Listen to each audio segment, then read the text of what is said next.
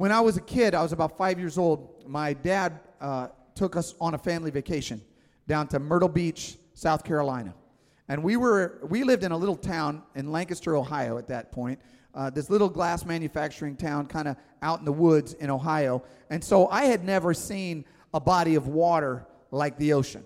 I had I had pulled some crawdads out of the creek as a kid, and I had pulled some bluegill out of the out of the pond when I was a kid, but I had never seen an ocean. So when we get to Myrtle Beach, South Carolina, and we walk out onto that beach, and I'm five years old, and I look out and I see white sand, and I see seagulls, and I see waves crashing in on the beach. Man, I was mesmerized. I was I was excited. This was something brand new. The expansiveness of it, the beauty of it, uh, just just got to me, and so I couldn't wait to get in the water. That's what I really wanted to do. I wanted to swim in the ocean.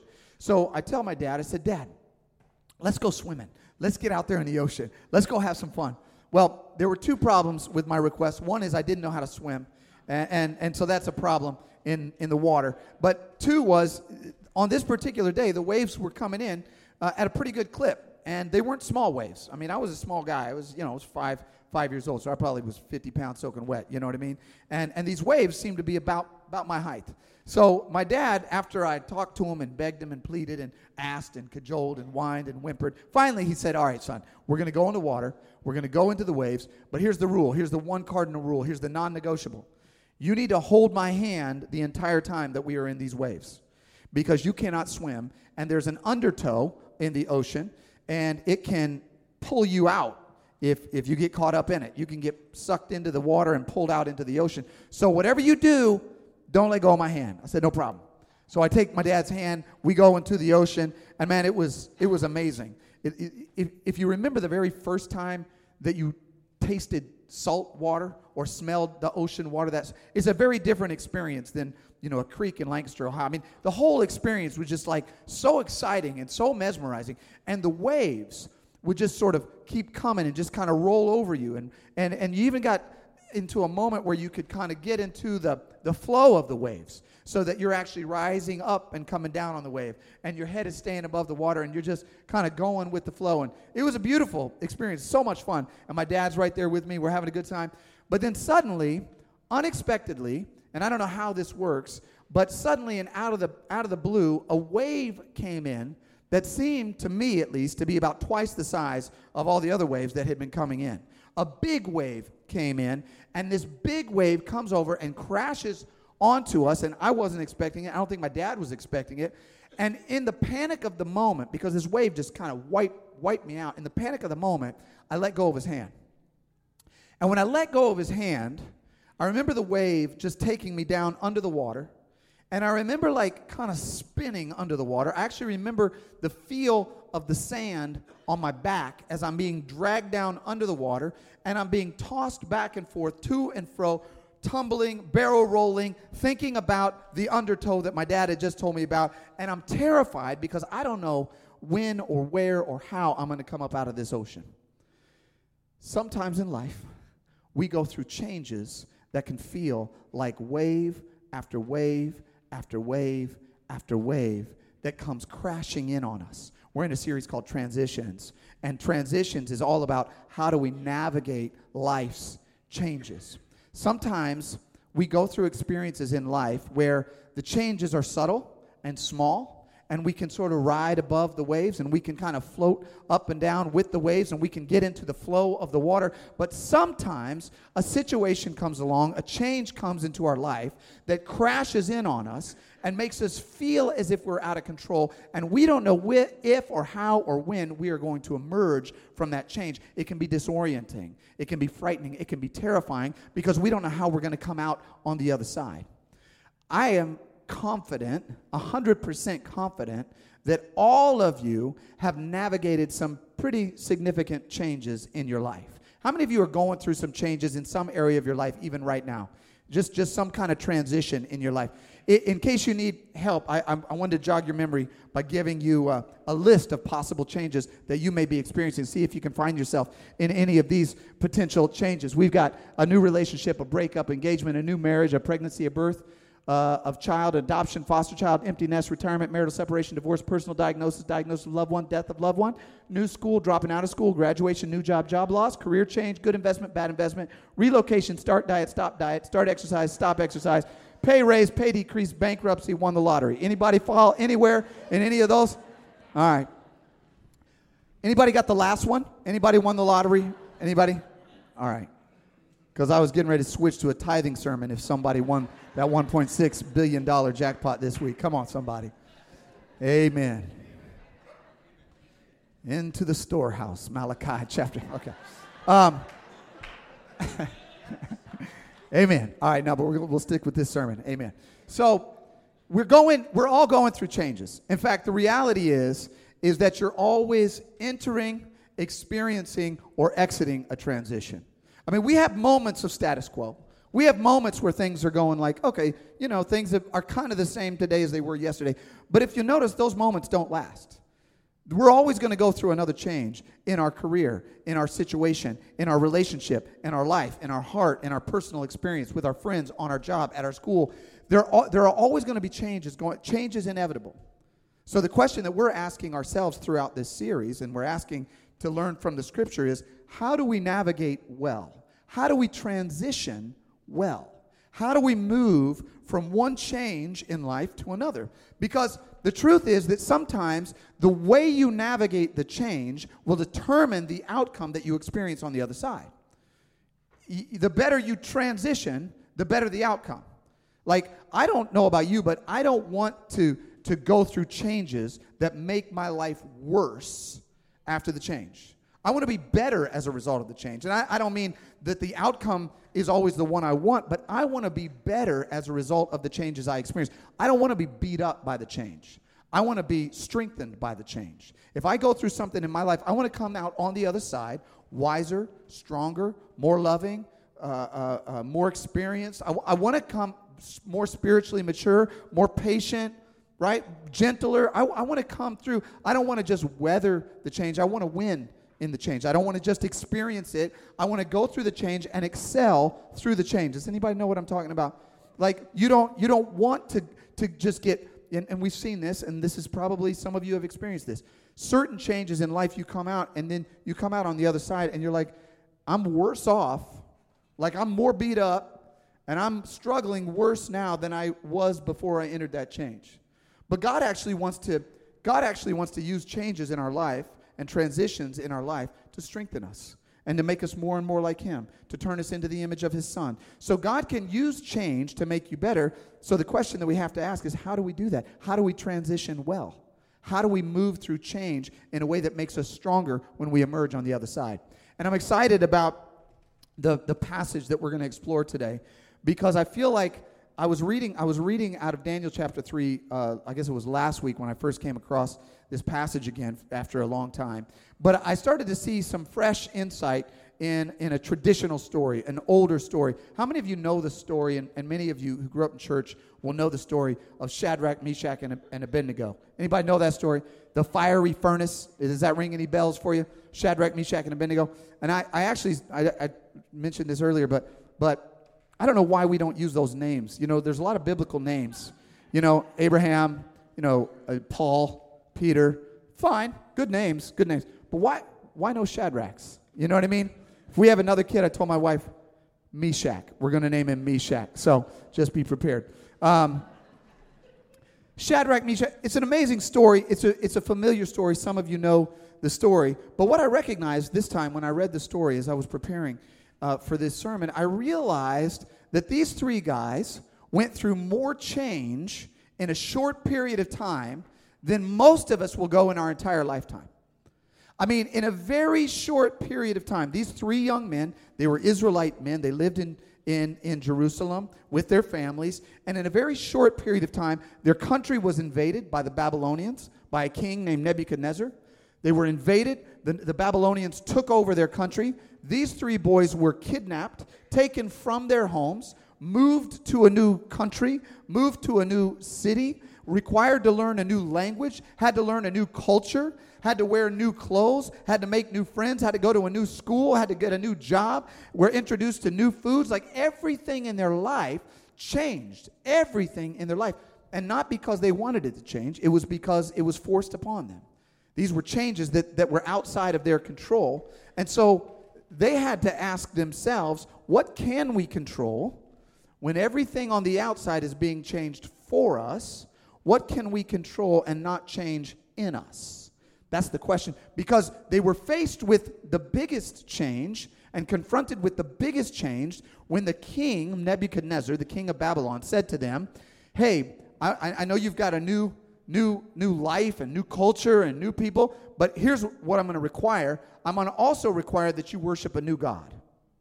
I want you to give up the God of your fathers, Abraham, Isaac, and Jacob, the God Yahweh Elohim, your, your creator God, and I want you to worship the Babylonian gods. So everything on the outside was changing. Shadrach, Meshach, and Abednego had to decide what on the inside is going to change. What is, what is, what is going to change? In fact, the, the king issued an edict. He put out an edict, he put out a law. He said, Look, I'm building a golden statue out in the desert, and I'm going to get a band, and there's going to be zithers and harps and, and singers and tambourines, and they're going to start playing some music. And when they start playing this music, I want everybody to bow down to my God. Everybody is going to bow down to this new God. And everybody in Babylon said, Well, okay, that's no problem. We'll do that. Not a problem. Except for three people. Shadrach, Meshach, and Abednego. They said, we, we can't do it. You know, we can't do it. There are certain things that we can go through and certain changes we can experience, but there are certain things that we're not going to change. And we're not going to give up the God of our fathers. And we're not going to give up worshiping uh, the God who created the heavens and the earth, the, the God who created the We're not going to give up on worshiping that God. So the king got the statue built, got the band together. The band started playing, everybody bowed down to the God except for those three. And the scripture says that some of the people who didn't like them anyway decided to go to the king and say, Hey, you know those three Hebrew kids that you brought over here that, you know, they kind of do their own thing, they eat their own food, they pray to their own God? Yeah, I know you're talking about. They're not bowing down to the God that you built. They're not obeying the law that you decreed. They're not obeying the edict that you sent out. So Nebuchadnezzar says, Okay, bring them here. So they bring Shadrach, Meshach, and Abednego to the king, and this is what happens. The scripture says that the king was furious with rage, and he says to them, he asked them, Is it true, Shadrach, Meshach, and Abednego, that you do not serve my gods, or that you do not worship the image of gold I have set up? Now, he says, doesn't even wait for him to answer. Now, when you hear the sound of the horn, flute, zither, lyre, harp, pipe, and all kinds of music, if you're ready to fall down and worship the image I made, very good. In other words, I'm going to give you a second chance because I heard you're not, you know, doing what I told you. I'm going to give you a shot to make the change that you need to make. So if you bow down and worship him, good. We're all good.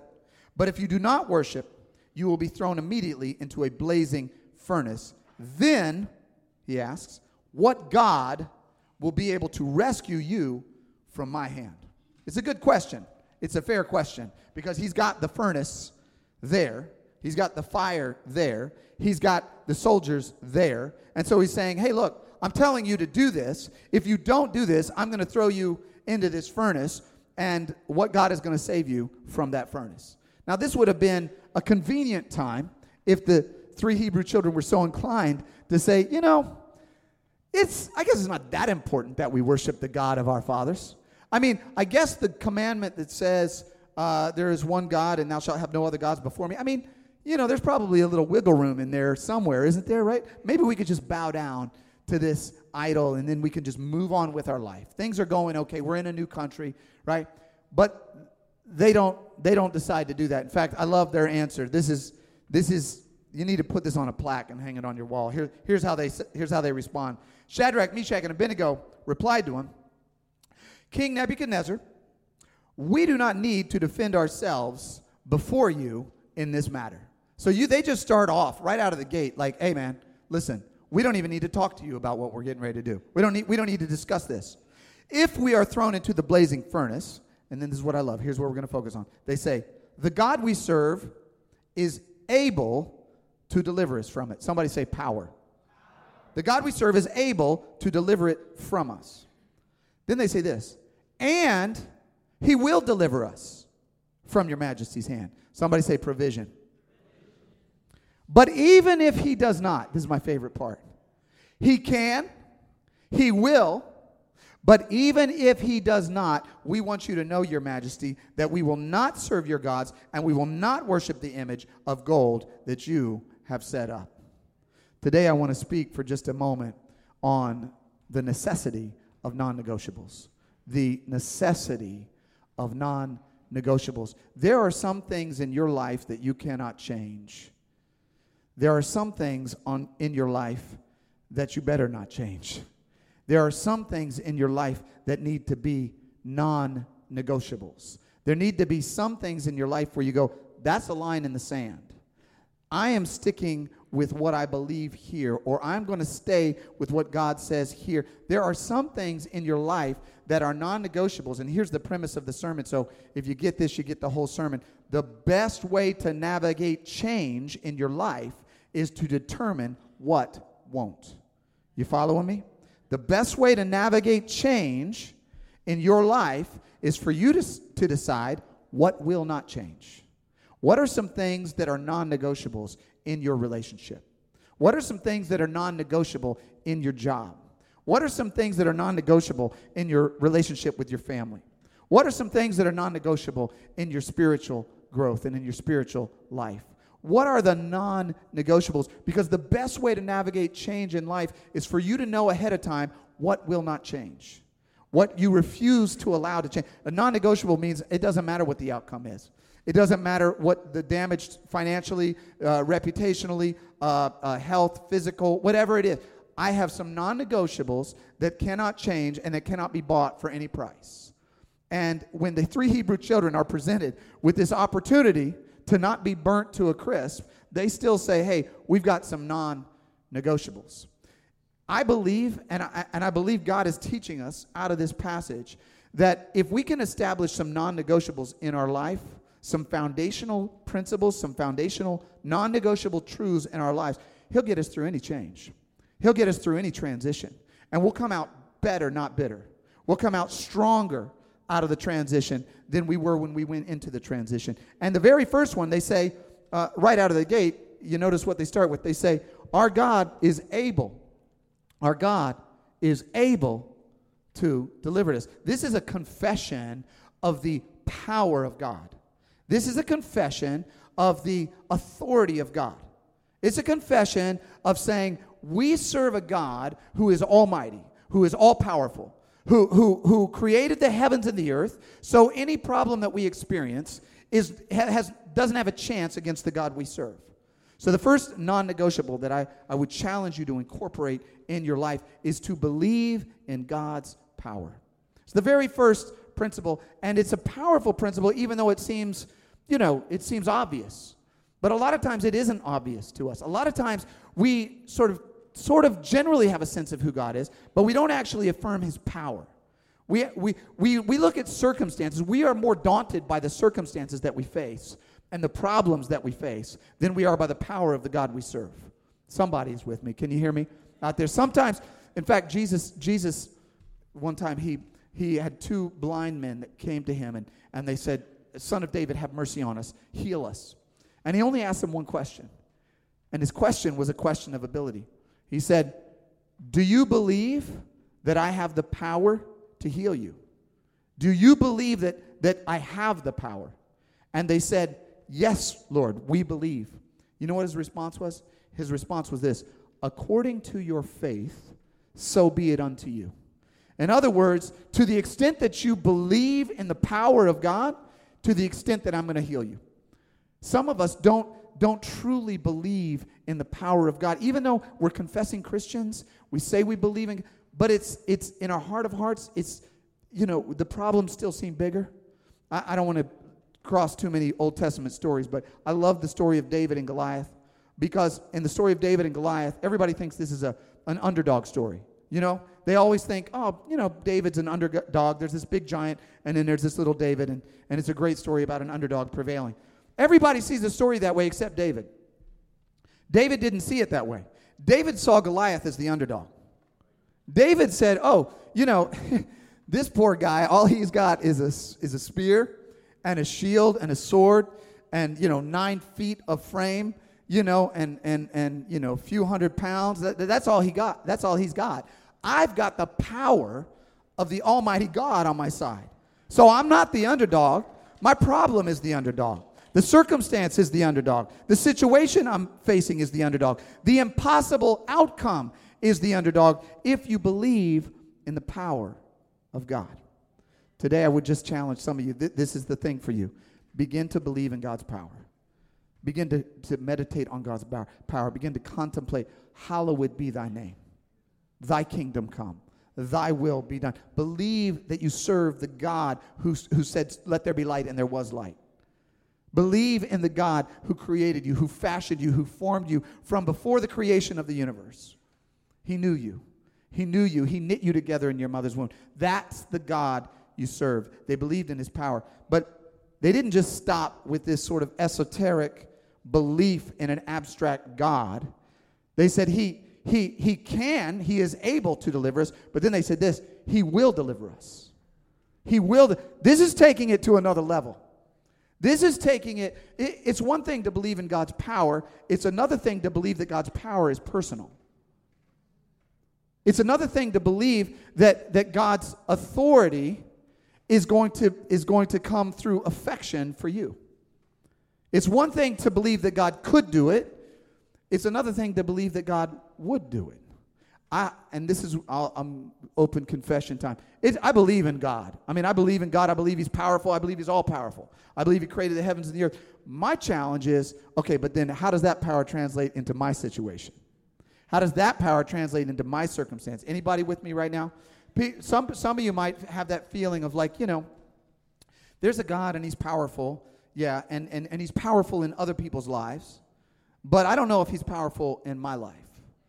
First non negotiable was believe in God's power. The second one is this trust in his provision. Trust in his provision. Trust that, that this power that he has is not an abstract power, but it's a personal power. That he has a relationship with you, that he wants to see you prevail, that he wants to see you come through the hardships that you're facing, that he wants to pull you up out of the waves, that he wants to get you out of the fiery furnace, that he loves you. It's personal. Anybody, anybody, anybody like the, the movie Princess Bride? Anybody watch that movie? Okay. Yeah. I mean, my kids are now obsessed with The Princess Bride. I mean, my little kids, this is this is a my generation movie, all right? But my kids are obsessed with it. They know the lines. They're repeating them in the car at nauseum. It's terrible. It's obnoxious. Somebody stop. And here's how I can here's how I can find out if you know the movie well and if you're really a fan of The Princess Bride. If I say no more rhymes, I mean it. You say Okay, very good. All right. All right. Not as not as not as emphatic as the first service, but um, the rest of you are going to have to Google this movie, okay? It's just, there's a lot going on. Um, some of you might know it a little too well. I could tell by the enthusiasm of your reply. Uh, the story is, uh, it's a love story. And it's the story uh, of this young couple that are in love, madly in love, truly in love. It's true love, that they're in love with each other. And the, the two people are Westley, the farm boy, and Buttercup, the princess. And here's a p- beautiful little picture of them. Does this ring any bells? Some of you are following this story. Some of you, right? I mean, these two love each other to the extent that whenever she says something, you know, farm boy, fetch me that picture. And he says, what does he say? okay, now you're coming out of your shell. Good for you. As you wish. So they fall in love. They fall madly in love, and this is true love. It's the real thing. But something comes and threatens to upset their love, and that something comes through this guy, Prince Humperdinck. How many of you know this is Nebuchadnezzar? Okay, so I'm, just believe me, I haven't gone off the rails. This is all still tracking, okay? Humperdinck comes and he says, I'm taking this girl, I'm taking this bride, and she's going to be my bride. But he's actually planning to marry her, and then he's going to murder her for political reasons, which I can't get into right now. You have to watch the movie yourself. He's going to murder her. And they're in the palace, and, and he throws Westley into the pit of despair. So Westley is being tortured, and Buttercup is about to get married to evil Prince Humperdinck. And, and they have this moment where uh, Princess Buttercup says, Listen, listen, Prince, I just want you to know that the love between Westley and I is true love. And she says, And my Westley, there's the line, my Westley will always come for me. He's going to rescue me. I don't just believe that he can, but just just know that he will, right? And then there's more funny lines, but I and I don't want to give it away, but Westley comes and saves her in the end. Okay, sorry, um, that's that's what happens, and um, and they kiss and it's true love and everything's works and happily ever after. So here's what here's what's happening in in in the story of of Shadrach, Meshach, and Abednego. They're saying, look, we serve a God who not only can he will. I'm confident that the God I serve is going to come through. I'm confident that the God I serve is not just an abstract power who has power, but it doesn't apply to me. His power applies to my, my problem. His power applies to my circumstance. His power apl- applies to my situation. That's the God that I serve. Now, if you're like me, that's the leap. That's the leap of faith. That's when you have to go, okay, not only do I believe in an all powerful God, but I believe in a God who wants to bring that power into my situation. In fact, Jesus, went, one time when he was uh, asked to heal the son of, of, a, of, a, of a man who came to him who had a, a son that badly needed his help, Jesus said to the man, He said, Everything is possible to those who believe. And the man's response is like, is like my life motto. He said, Lord, I believe help thou my unbelief. Help me overcome my unbelief. This is going from I believe he can to I believe he will. Some of you today are in situations or going through changes, going through transitions right now, and you believe that God can. I want you to start believing that God will. I want you to start believing that God is going to intervene in your life and, and, and, and, and, and, and step into the area of your life where you need Him most your relationship, your job, your career, the, the, the, your family, your child's life, whatever it is that you think that God can do, I want to I want to challenge you to start believing that He will do. Because some things have to be non negotiable. We've got to believe in God's power, we've got to trust in His provision. And then they finish it off with the most beautiful, compelling, powerful line in the whole story. They say, But even if He does not even if it doesn't turn out the way that I think it should. Even if it doesn't, if he doesn't answer my prayer in the way that I'm confident that he's going to. Even if he doesn't, I'm still not going to bow down and worship your gods. I'm not going to bow down. I'm, there are some non negotiables in my life, and this is one of them. I believe in God's power, I trust in his provision, and I'm going to be committed to his principles. I'm not, no matter what I go through, no matter what, what I experience, no matter what the possible outcome is, I am going to make a commitment to the principles of God, to obey the, the, the commands of God in my life. And no matter what the circumstance dictates, and no matter what the potential outcome is, I'm going to walk with Him. I'm going to keep going. Some of you have heard of the theologian and pastor Dietrich Bonhoeffer. Dietrich Bonhoeffer was born in 1906 in Germany and he felt a sense of call to the ministry when he was 14.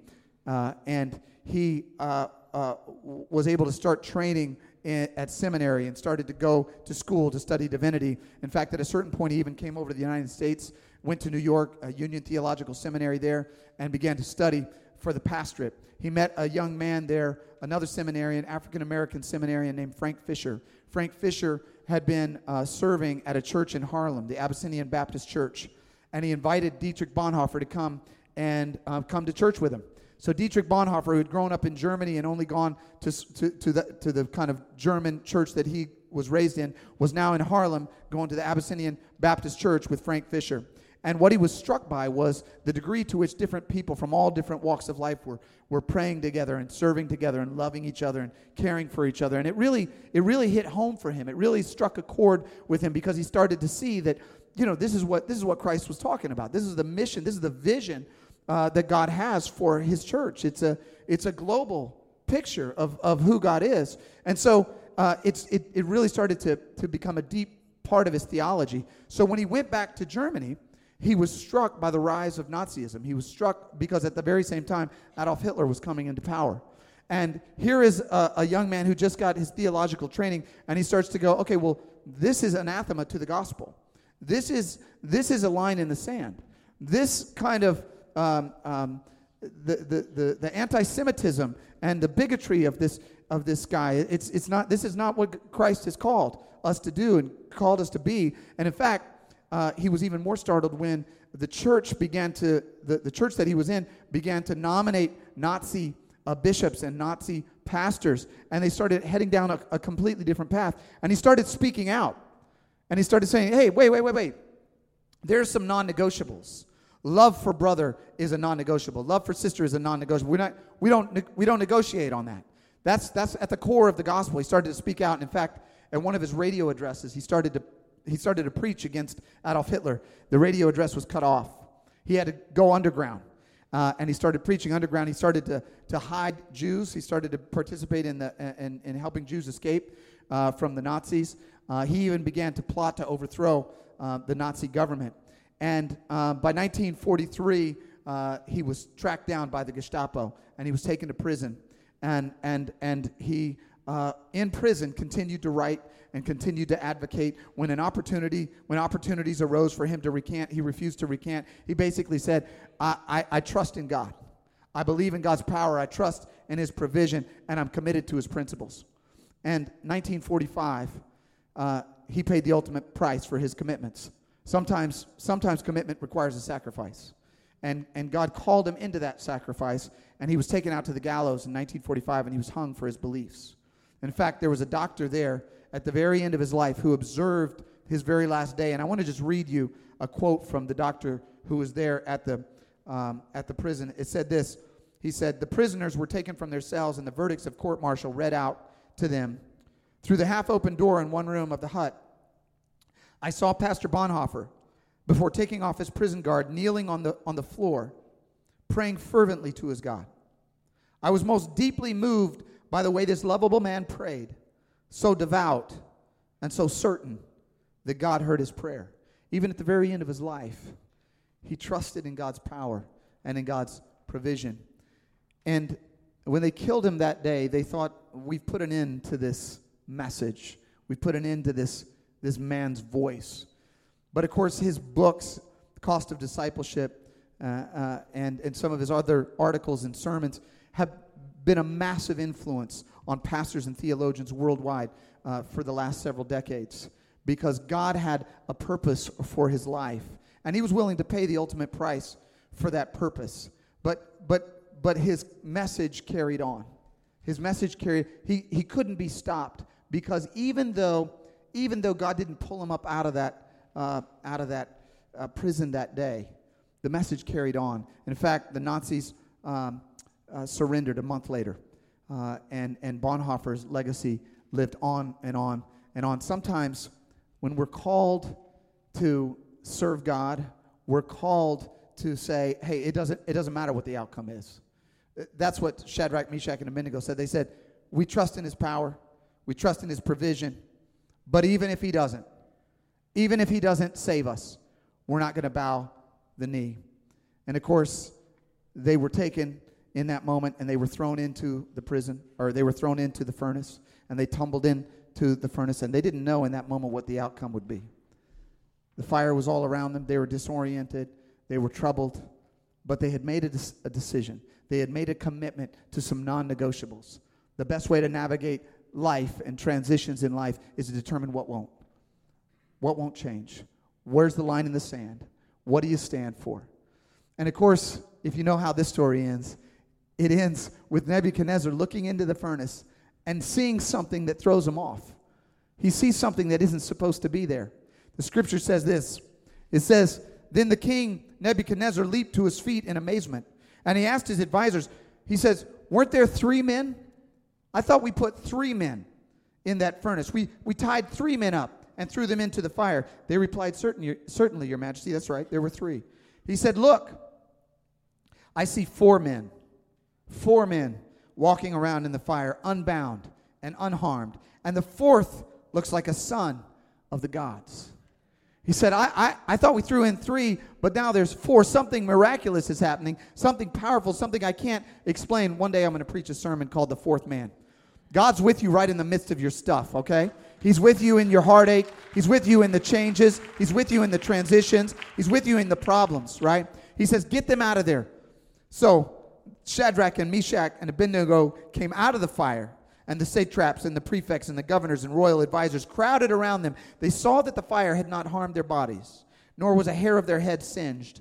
Their robes were not scorched, and there was no smell of fire on them. And then listen to what Nebuchadnezzar says. This is how the king, this is what happens to the king.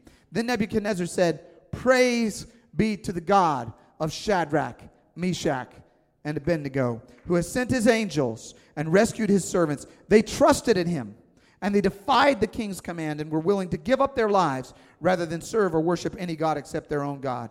Then the king promoted Shadrach, Meshach, and Abednego in the province of Babylon.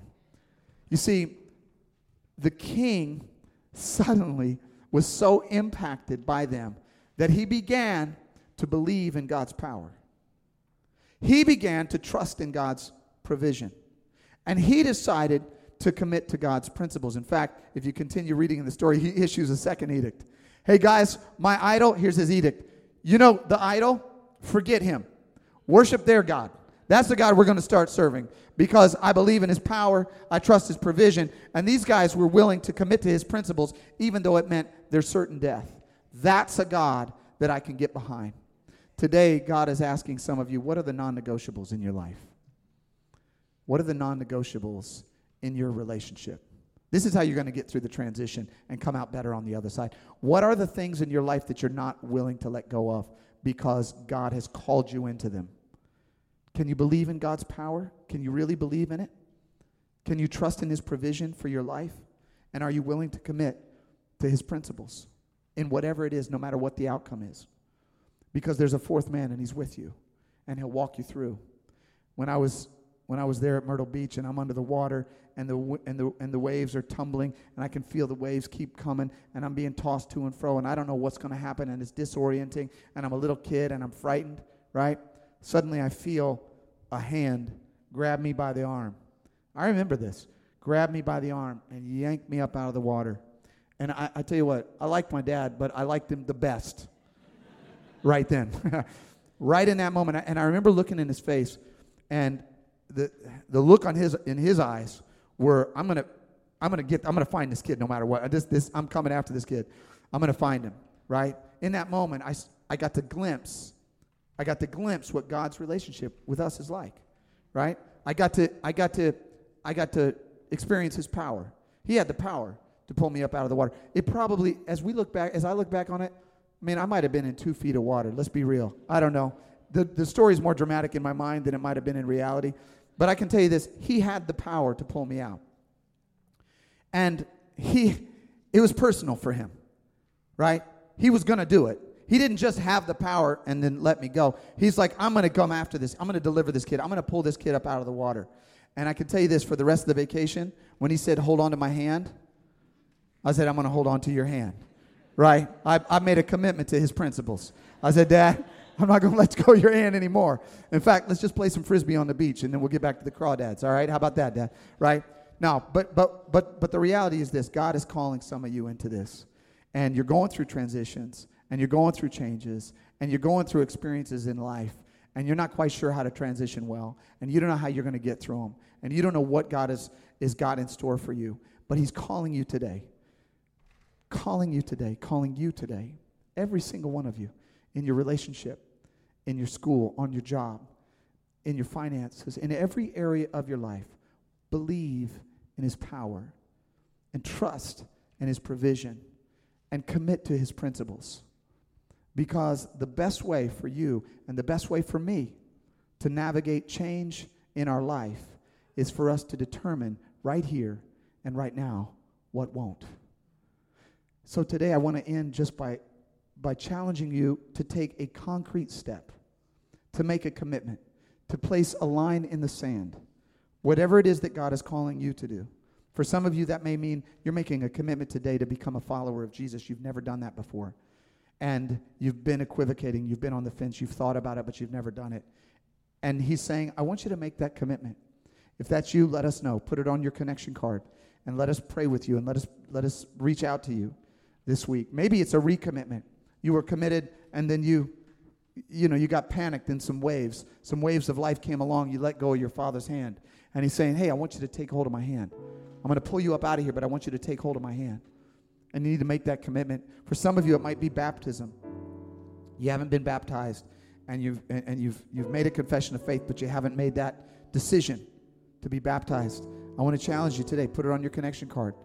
Maybe it's becoming a part of a church, joining the family.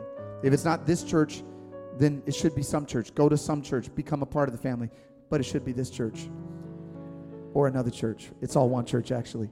But make a commitment, become part of God's family. Become a part. Join the family of God. Start to lay out some non negotiables in your life because when you build those non negotiables in your life, God can see you through situations that you can't get through on your own. Maybe it's joining a life group. Maybe it's just having somebody pray with you. I don't know what yours is, but make a firm and sure and sound commitment, a concrete step, and say, I'm going to draw some non negotiables into my life. Because the very best way to navigate change in your life is to determine right here and right now what won't change. Let me pray for us as we close. God, I pray that your spirit would stir our hearts, give us strength to do what you've called us to do. Every single one of us. Let us have the faith and the trust of Shadrach, Meshach, and Abednego. Let us take the steps that you're calling us to take. Let us, to, let us know what things we will not let go, what things will not change despite the outcome, despite the circumstance, despite the situation.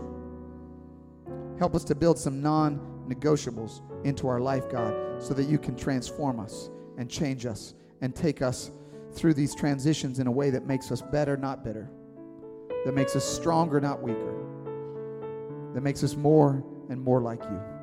Father, we pray this to your honor and to your glory, we pray. In Jesus' name. Amen. Amen.